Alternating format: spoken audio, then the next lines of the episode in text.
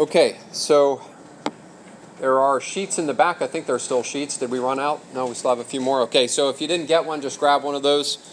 Uh, we'll be using that this morning to kind of walk through this issue of preparing to talk about sin. So, for the last few months, if you've been with us, we've been looking at how to love our church and how to grow in fellowship with one another. And as we grow in those relationships, one of the things that we hope will come out of this is the freedom to talk to one another about sin.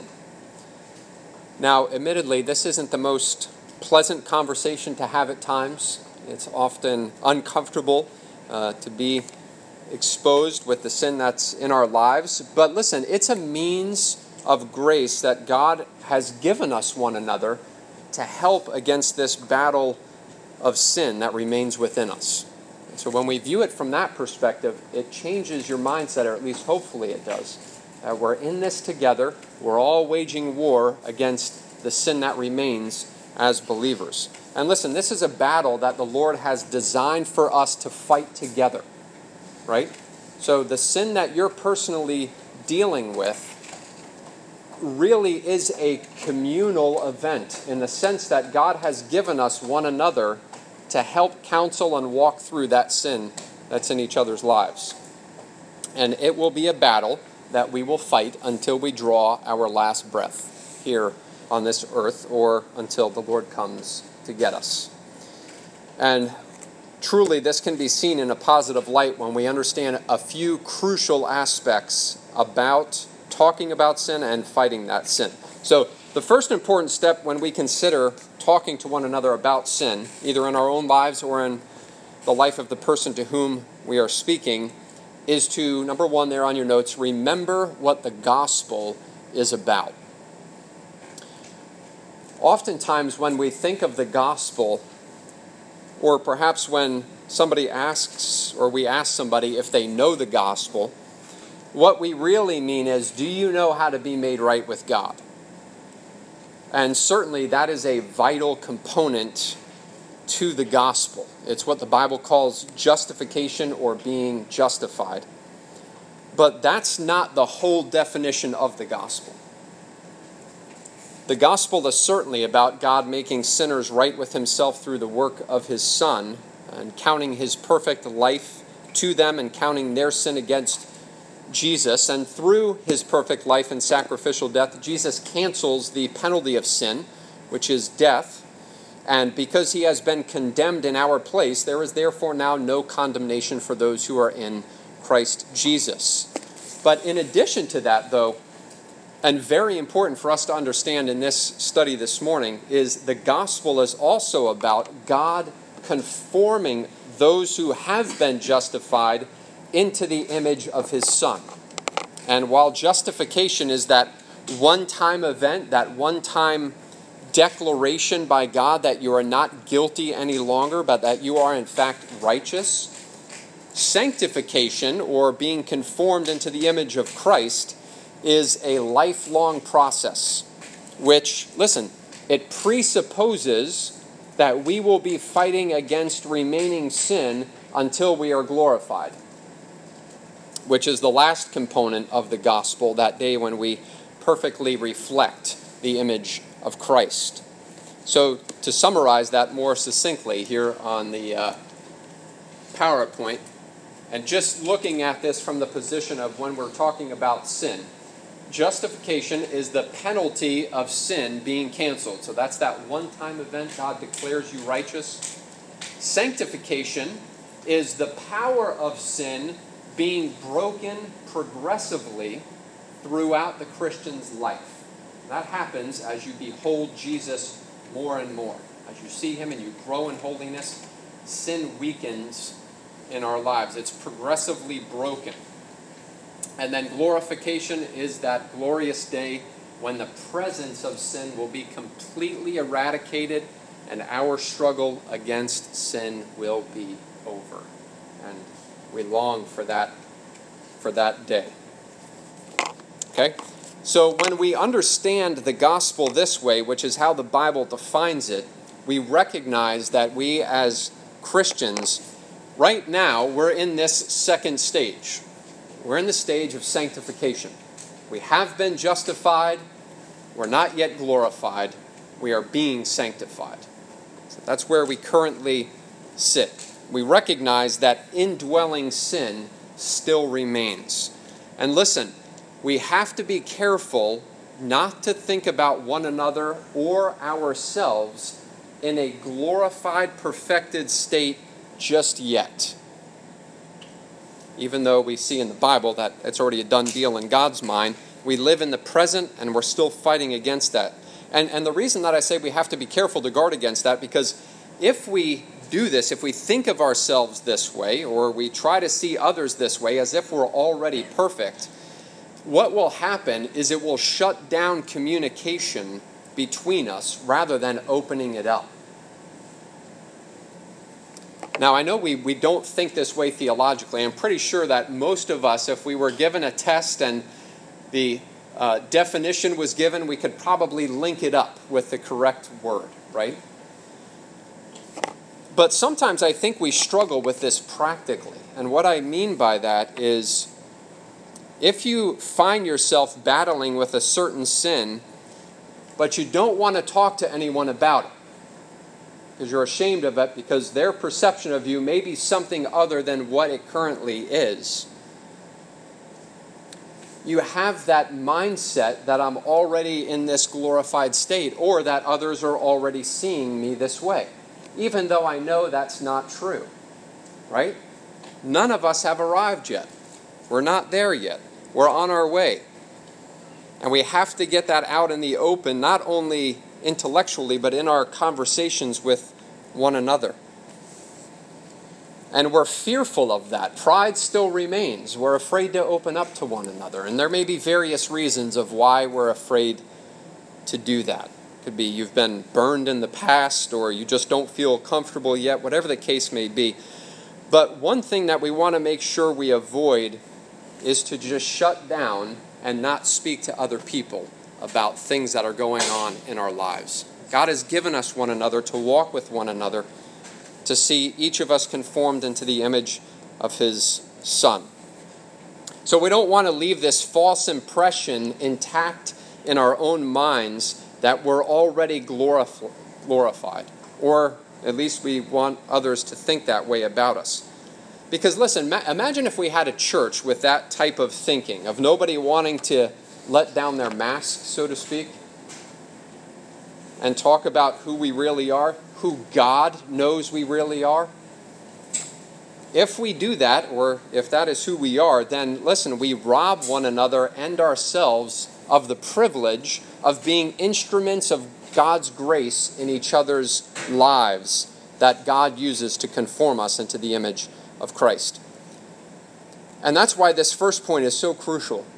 When we understand the gospel rightly, when we understand what the cross is about, here is what we know we are wicked and rebellious. Right? Not just unconverted when we get converted, we still have sin that remains. Now, that doesn't characterize who we are, right? We're children of God now by God's grace. We're being conformed into the image of Christ. But we still have things that are warring against us in our lives. We pray that that wickedness and rebellion becomes less and less as we grow in holiness but it doesn't change the fact that we are still prone to sin on a daily basis. Can any of us honestly say, since becoming a Christian, I remember a day when I didn't sin? didn't happen, right? You can't remember that? Can any of us say, I remember three hours when I didn't have a sinful thought or some inclination that was opposed to God? There's this constant war that's going on within us. And what our hope is, and I believe what the Bible teaches, is as we grow in relation with one another, we become more open with one another, and we help one another to fight against that remaining sin. What the Bible declares for us is that when Jesus died on the cross for the sins of his people, he didn't die only for the sins that you committed as an unbeliever,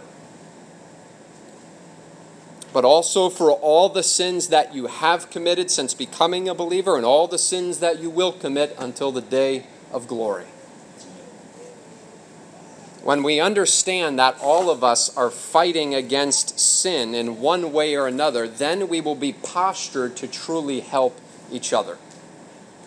I love what Milton Vincent has to say about this reality of sin in his book. It's called a, Gospel Primer for Christians. If you're looking for a good book, it's short, but it's meaty, packed with scripture, a Gospel Primer for Christians.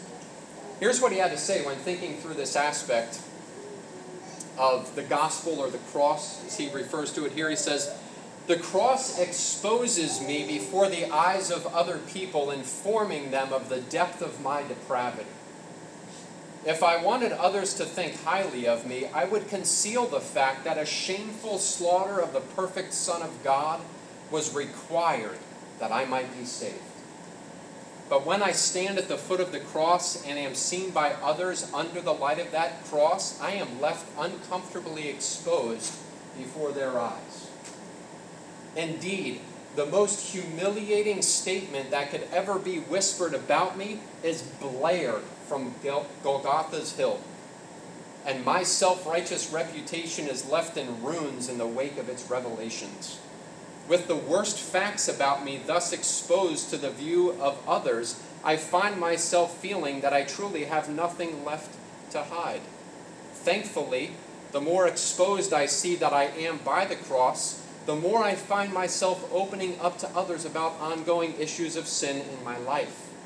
Why would anyone be shocked to hear of my struggles with past and present sin when the cross already told them that I'm a desperately sinful person? And the more open I am in confessing my sins to fellow Christians, the more I enjoy the healing of the Lord in response to their grace filled counsel and prayers. Experiencing richer levels of Christ's love and companionship with such saints, I give thanks for the gospel's role in forcing my hand towards self disclosure and the freedom that follows. I think that's a great definition of what it looks like in the community of saints of God's people when we have those relationships and we're talking to one another about the sin that we're fighting and going through. And I love the last statement that he made there because it's so crucial to this. I give thanks for the gospel's role in forcing my hand towards self disclosure and the freedom that follows. That's why God has given us one another to help one another, to understand the freedom that we have in Christ as we fight against that sin. So the gospel shows us that after we are justified, we will have a continual battle with sin, a battle in which we can make great, great progress, even though we will fall short of perfection on this side of glory. But that being said, listen, the desire of the Christian will always be to strive for holiness which is a fruit of genuine conversion. So I want to look at a few different passages here to help us to see that we have sin remaining and therefore we need to fight against it and that God would use us in each other's lives to that end. Okay? So the first one here is 1 Peter chapter 2 verse 11. If somebody can read that for us.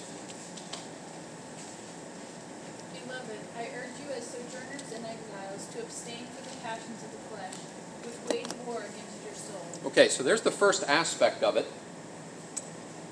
I urge you to abstain from the passions of the flesh. Okay, so Peter's speaking here to believers, identifying them as sojourners and exiles. In other words, this isn't our home. We're headed elsewhere. We have no city here, so to speak. And notice what these passions of the flesh do they wage war against your soul. So here you have the Bible declaring there's a war that's going on. But oftentimes I think that we put up that mask to make it appear that there's really nothing going on.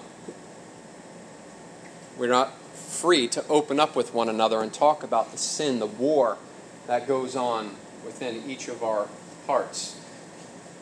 Galatians 5 16 and 17, if somebody can read that for us. But I say, walk by the Spirit and you will not gratify the desires of the.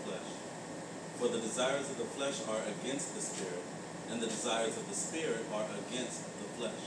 For these are opposed to each other, to keep you from doing the things you want to do. Okay, so there you have that again the spirit and the flesh. These two things are prominent within us, right? The way that the Bible talks about this in other places is the old man and the new man, right?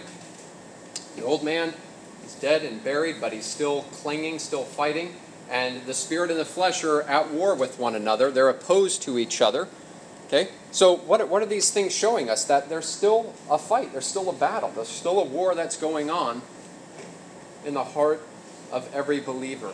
Romans 8:13 says, "For if you live according to the flesh, you will die, but if by the spirit you put to death the deeds of the body, you will live." Okay? So notice, something needs to take place here. If by the spirit you put to death the deeds of the body, you will live. And that's the testimony of every Christian. You want to put to death the deeds of the body, right? Anybody tired of seeing Adam still remaining within them? Right? Yeah, we want to be free from that. We want to be done with that. So, we seek to put those things to death by the Spirit, which, if you remember from Will's lesson last week, one of the key ways in Ephesians 6 of how that's described the sword of the Spirit, which is what? The Word of God. So that's a big clue as to how we put to death the deeds of the body. But again, what's that showing is that there's still things that are happening within the heart of a believer. Colossians 3, verses 1 through 10. Somebody can read this for us.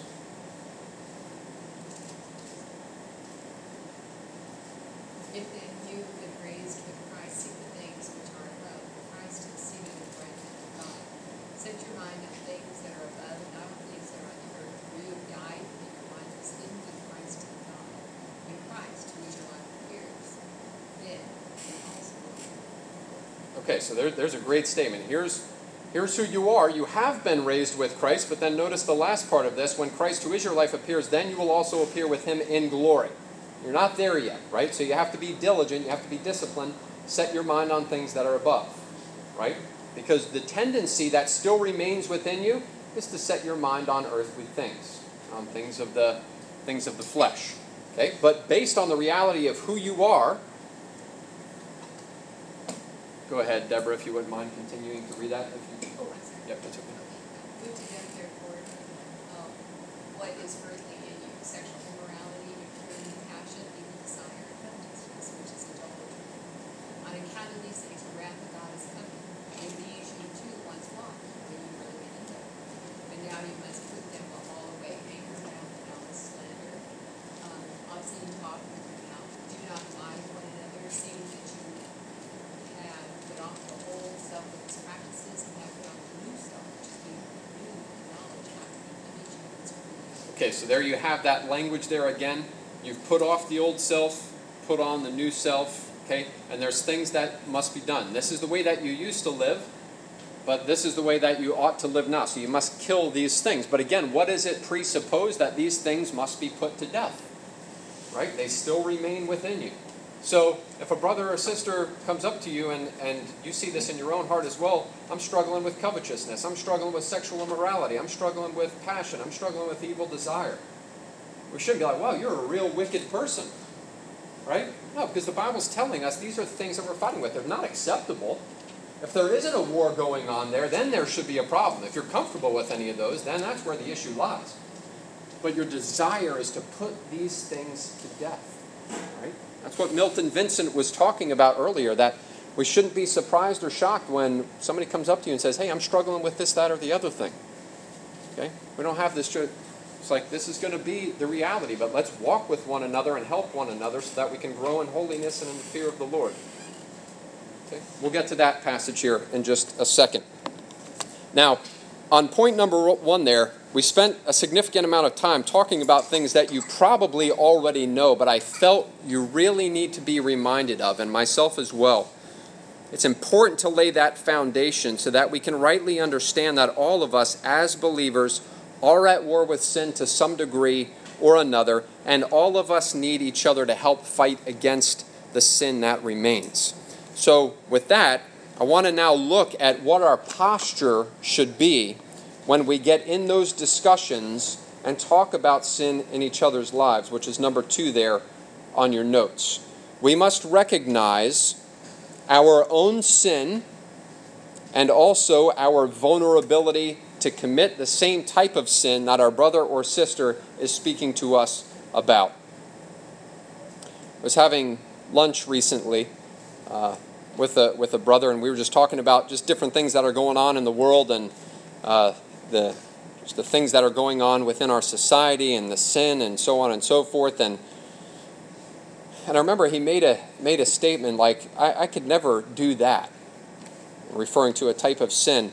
And I just wanted to lovingly speak to him about that and say, it's only by the grace of God that we don't indulge in those same types of sin. There's nothing within us that keeps us from doing the most wicked act you could possibly think of. All of us are prone to sin grievously against God. Now, as believers, we hope again that we see that diminishing, but I hope you never come to the point where you look at a sin and be like, that will never happen. Maybe that's not where I'm prone to go, but hopefully you will say, that will never happen. Okay? Because it's only by the grace of God that it doesn't happen. Okay? That positions our hearts when we recognize our own sin and our vulnerability to it it positions our heart in a state of humility, which is then where we are ready to help one another grow in that. Nothing could be more discouraging than if a brother or sister confides to you that they're battling with such and such a sin, and you are like, Really? You're battling with that? How discouraging would that be? Do you think that would shut down communication between you and that person? Okay? Or it would probably also affect that person ever wanting to talk to anybody else about the sin that remains. It's only by the grace of God that we do not commit great acts or greater acts of sin than we already are. So, humility must be cultivated within our own hearts, which means that as we are being helped by another brother or sister, Listen, we already see our sins as worse than others' sins. So we have no reason to defend ourselves when someone points out our sin, right? Someone confronts us about our sin, we shouldn't be shocked, right? Because we recognize you should be the worst sinner you know. If you're not the worst sinner you know, you don't know yourself well enough. Seriously, right? I mean, just the, the, the thoughts that you have, the inclinations of your heart, you ought to be the worst sinner that you know. And if you are, that helps position you to be ready to reach out and help one another. You're never looking down on somebody else. You're always looking up to them, seeing how can I help this person battle with whatever sin it is that they're going through. And listen, as we are the ones helping another, we don't want to have that spirit of pride as if we've already arrived at perfection. Or that we're really close to it and we're just waiting for others to catch up to us. We don't want to have that spirit. And this is where Jesus rebukes that mentality here in Matthew 7, verses 3 through 5. If somebody can read that for us. Why do you see the speck that is in your brother's eye, but do not notice the log that is in your? Or how can you say to your brother, Let me take the speck out of your eye, when there's a log in your own eye? You hypocrite. First take out the log out of your own eye, and then you will see clearly to take the speck out of your brother's eye. Okay, very, very important text there, right? You recognize, Jesus is pointing out, you've got sin too. right? Make sure your own heart understands properly your own sin and your vulnerability to it. Then you'll be in a position to truly come alongside another person and help them out. Okay? And that's where we want to that's where we want to be. When we take time to rightly assess our own hearts and recognize our own sin, it will then make us effective in graciously helping others in their battles with sin. Now, listen, this doesn't mean that we must publicly identify all our sins before we talk to somebody else about the sin that's going on in their lives. Right? We don't have to say, I know you're battling with this, but let me lay it, let me just get all this out on the table first and just lay out everything that I'm, you know, going through. It doesn't mean you, you need to do that. But it does mean that we live, and I like what Ed Welch says here in his book, the Side by Side book. He says this We live as redeemed tax collectors who have no confidence in our own righteousness, but live because of God's lavish forgiveness and grace. And you probably remember the tax collector's disposition in Luke 18. Here's how he is described the tax collector standing far off. Okay, so there's the first posture standing far off.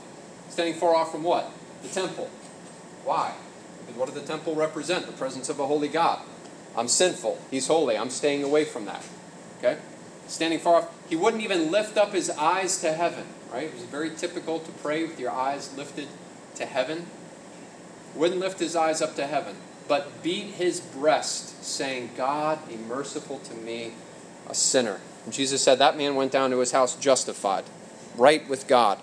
Now, we recognize once we are justified, that position again never changes, but hopefully, this heart attitude never gets far from us. That we recognize I'm right with God, praise God, but I still see that sin within me, right? It keeps me in a place of humility. But I keep looking to Jesus as I remember these things, and in my counsel, I want to keep pointing others to Jesus as well. So we should always be aware of our own sinful tendencies and vulnerability as we seek to minister to those who are likewise battling against sin. I want to show you a couple passages that refer to this. Galatians 6 1. If somebody can read that for us. Brothers, if anyone is caught in any transgression, you who are spiritual should restore him in a spirit of gentleness. Keep watch on yourselves, lest you too be tempted. Okay, so very important here, right? A spirit of gentleness is how we are to help one another waging war against that sin.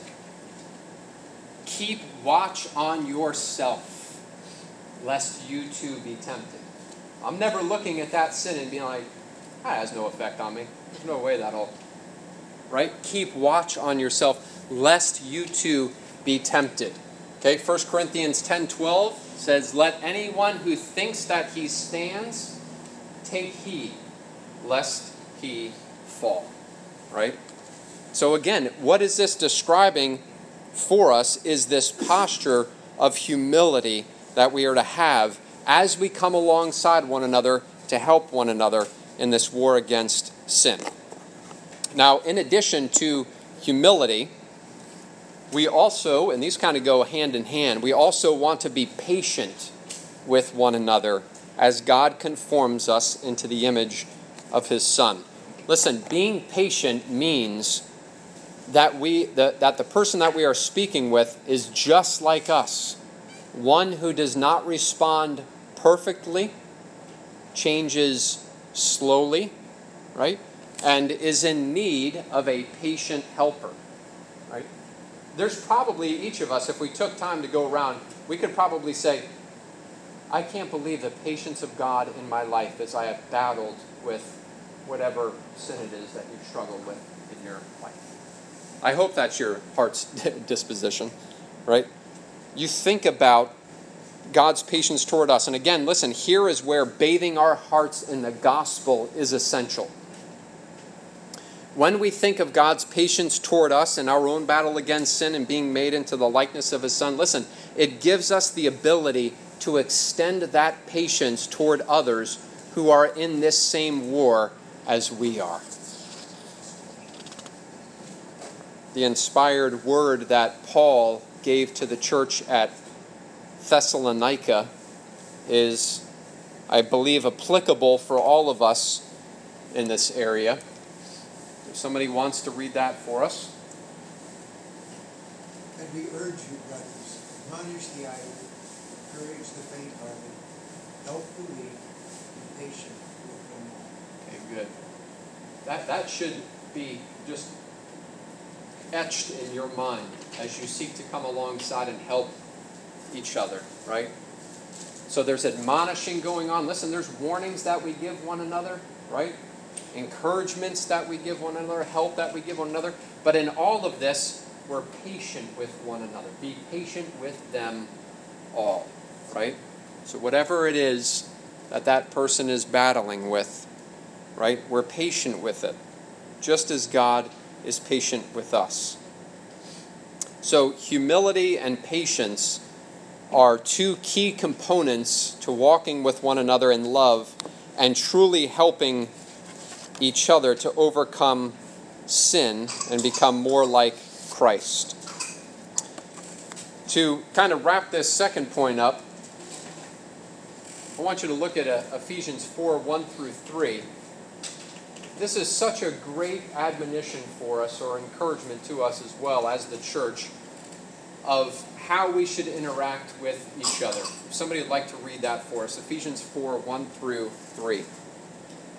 I, therefore, a prisoner for the Lord, urge you to walk in a manner worthy of the calling to which you have been called, with all humility and gentleness, with patience, bearing with one another in love, eager to maintain the unity of the Spirit and the bond of peace. Okay, good. When we walk this way, when we walk with humility and gentleness and patience and bearing with one another in love and being eager to maintain the unity of the Spirit, that is walking in a manner that is worthy of our call. Right? When we're harsh with one another, when we're impatient with one another, that doesn't rightly reflect the gospel and God's patience and his care for us as his people. Okay? All right, let's look at this third point here. When we recognize first what the gospel is all about, and then secondly, what our posture should be when we look at sin and we recognize our own sin and our vulnerability to it. The third point here is crucial as well. We want to recognize how to lovingly speak the truth in love to others. Okay, so the first two points there are really points for your own heart to continuously consider. Okay, so it's not something that you just think about. You're like, okay, I've got it now. Now I can go minister to this person.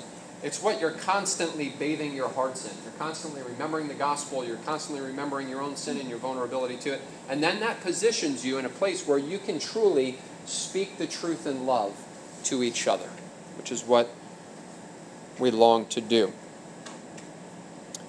There are a few factors that come into play here, and um, these are some that we use when we're more in a, a formal counseling setting, when we're like sitting down uh, with people. And the reason that I say more of a formal setting, because we're, we're really always counseling one another. When somebody comes up to you and you start talking about things going on in your life, counsel's happening, right? Right? You're, you're talking to each other about things that are coming from the Word of God, and you want to be, am I giving good counsel, right counsel, right? Am I helping this person?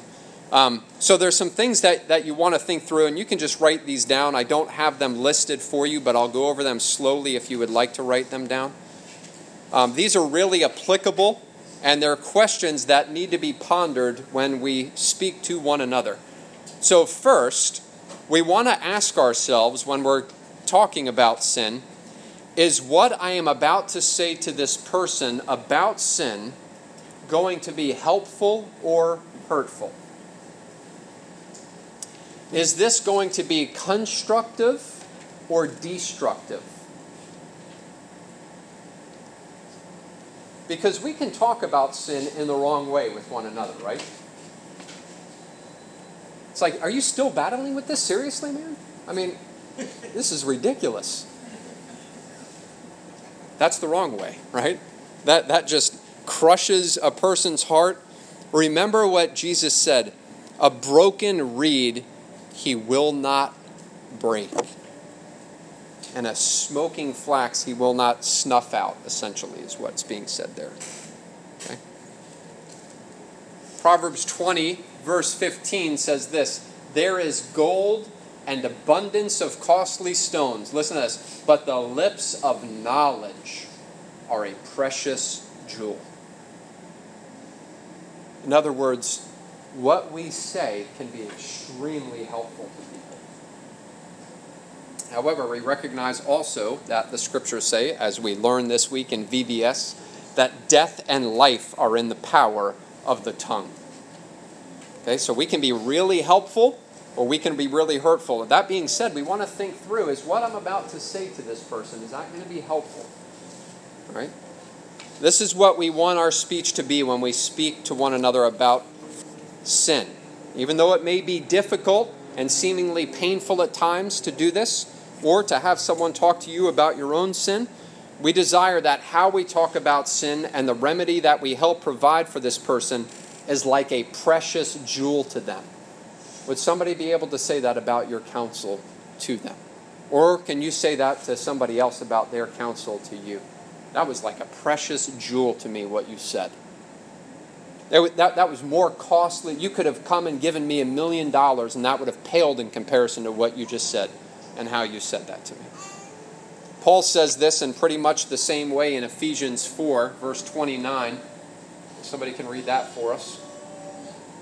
Let no corrupting talk come out of your mouths, but only such as is good for building up, as fits the occasion, that it may give grace to those who hear. Okay, but only such as is good for building up, as fits the occasion, that it may give grace to those who hear. So we not only want to think about the need to talk about sin, but also the words that we will use in talking about sin. Okay? So that's number one. Number two, we also want to ask ourselves is this the proper time for me to talk about this issue with this person, or is there a better time? Right? Is this the proper time, or is there perhaps a better time? Listen, we want to be sensitive to what's going on in the other person's life. We just don't want to think that I've got a word and I'm ready to share it with this person. I don't care what's going on in their lives, what the situation may be, they're hearing this today. That's just pride, right? That's not esteeming others better than yourself. You want to think about is this really going to be profitable for this person? Is this the proper time for me to talk about this issue? Proverbs 15 23 here. To make an apt answer is a joy to a man, and a word in season, how good it is. A word in season. That helps us to see that there are words that we can share with someone that are out of season, so to speak, that are said at the wrong time, perhaps even in the right way. Right? You got the right words, you're saying it in the right way, but your timing is off because of whatever may be going on in that person's life. Another passage here out of Proverbs 15. Somebody can read that for us. Proverbs 15 28. The heart of the righteous ponders how to answer, but the mouth of the wicked pours out evil. The heart of the righteous ponders how to answer. There's thought that's given to that, right? The heart of the righteous ponders how to answer. And this passage helps us to see that giving immediate answers to questions is not always the best option. Again, that takes humility. Right? Somebody comes up to you and asks you a question, they expect you to answer it. And and you just blurt something out. Have you ever done that before? Right? You've been there? You just give an answer in that moment because you felt compelled to? I've had that happen many times, unfortunately. Rather than saying, you know what, that's I, I want to think about that and pray about that. If you could just give me, you know, a day or two to think that through. I really I want to help you and uh, answer that in the best way possible. Now, there are some times where you do need to give an immediate answer based on the situation, but oftentimes we can we can take time if we don't know how to answer that. We need to humble ourselves and say, you know what, I want to think through that. I want to pray through that and, and really help you. Right? So you may recognize a sin that a brother or sister is struggling with, and rather than immediately speaking to them about it, it may be best to take some time in prayer and asking the Lord what would be the best way to address this from His Word. This is what Proverbs 25 tells us. Somebody can read that.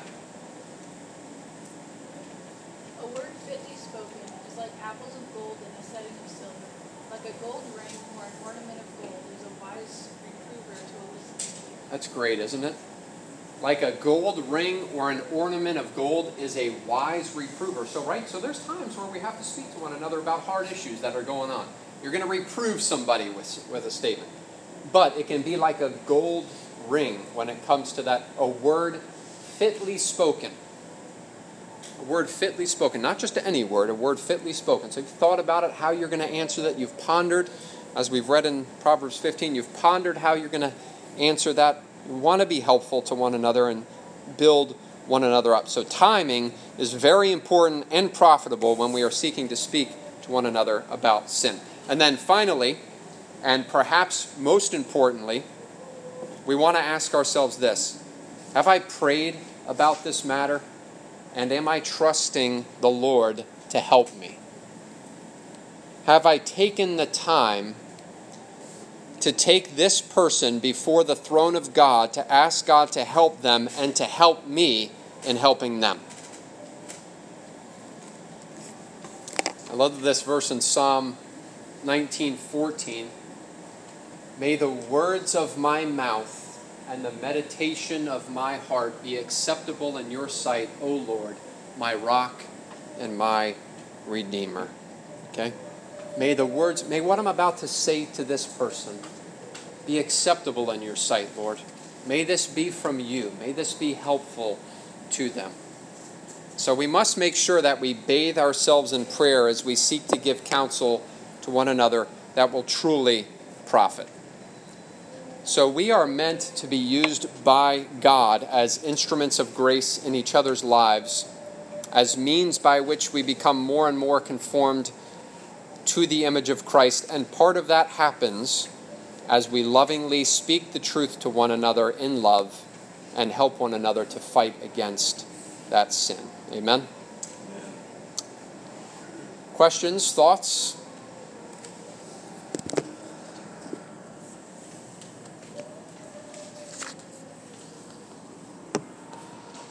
Good. Okay. All right. Well, let me let me pray for us as we close here.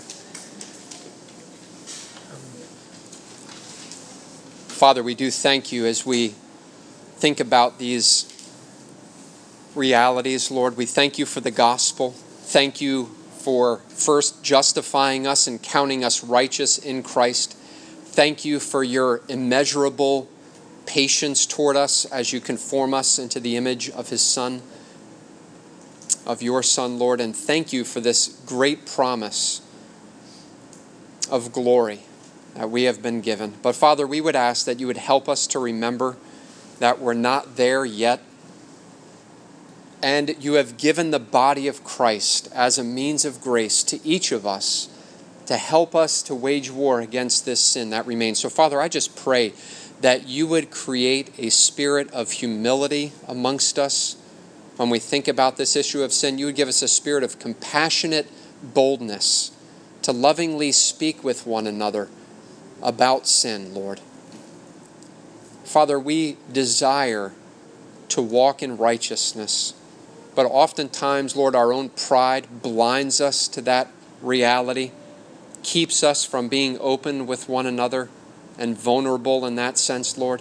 And so we just ask that you would do this work through the power of your Spirit, Lord. This, this is counter-human for people to open up to one another and to speak to one another about sin and weakness that happens in our lives. And so we pray that your Spirit would guide and direct us into holiness for the glory of your name and for our own good. For indeed, there is freedom when we walk in this way. Please help us to that end, Lord. And we thank you for this time together. In Jesus' name, amen.